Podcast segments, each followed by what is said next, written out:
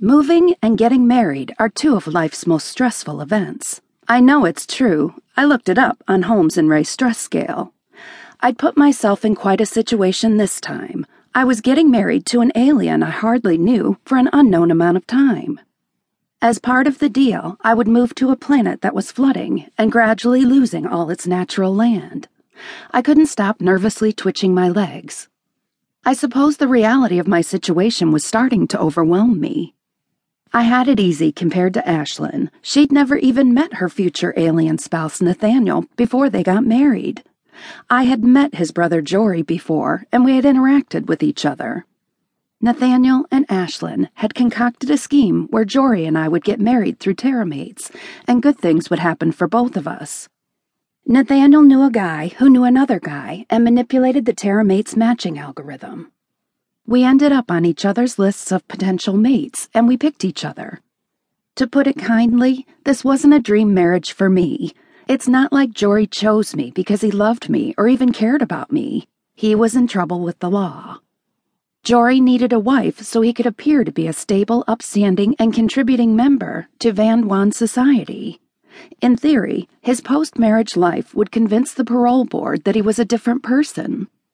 If he failed, Jori would go back to jail to serve the rest of his sentence.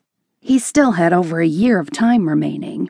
On his planet, the authorities could extend his sentence if they thought he had not actually reformed. I didn't want to tell my parents I was marrying an ex con. In my mind, I was convinced Jori wasn't a terrible person. Otherwise, why would I marry him? He must be misguided and misunderstood. A smile crept over my face as I brought up the image of Jori in my mind. I had to admit, one of the reasons I entered into the marriage contract was Jori's fantastic body. His lips helped convince me, too. I wasn't doing this for sex, but I wouldn't say no if the opportunity arose. It had been a long, dry period since my last steady boyfriend. Come to think of it, I wasn't doing this only for money either although it was a pleasant bonus. Terramates paid well for going to a foreign planet and marrying an alien. I was getting married to have an adventure in a new world. It would be safe. Terramates monitored the relationship to make sure there wasn't any abuse. After a year, they would help me divorce if I wanted to, no questions asked. Strangely enough, not many of the arranged marriages ended in divorce. My friend Ashlyn's marriage was a perfect example. She and Nathaniel got married. They didn't even know each other, and they ended up falling in love. Chapter 2 Jori I stood frozen outside Sam's door. Was she crying? I had the urge to go in and wrap my arms around her, but it was against my nature. I wasn't comforting. I focused on other things.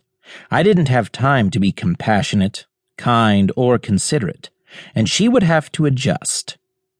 A memory of the feelings I experienced when I saw Samantha the first time flashed through my head. I was short of breath. My heart pounded and my pulse raced. It had almost felt as though I were in love. Almost, but not quite. I pushed the thought away. I didn't have time for love either. I walked into the kitchen and pulled out some fish and sea vegetables from the refrigerator. I liked to cook, though I didn't do it often. I could only work in the kitchen when I had time off at home, like the two days I had taken off for my wedding. I found the kitchen calmed me when I was upset. My mother taught me the basics before she died. I learned the rest by trial and error. When we were children, I loved making pancakes. Nathaniel had eaten a lot of uncooked pancakes until I learned to let all the bubbles burst before flipping them. He never complained or teased me about it. He just told me to try again and that I would get it.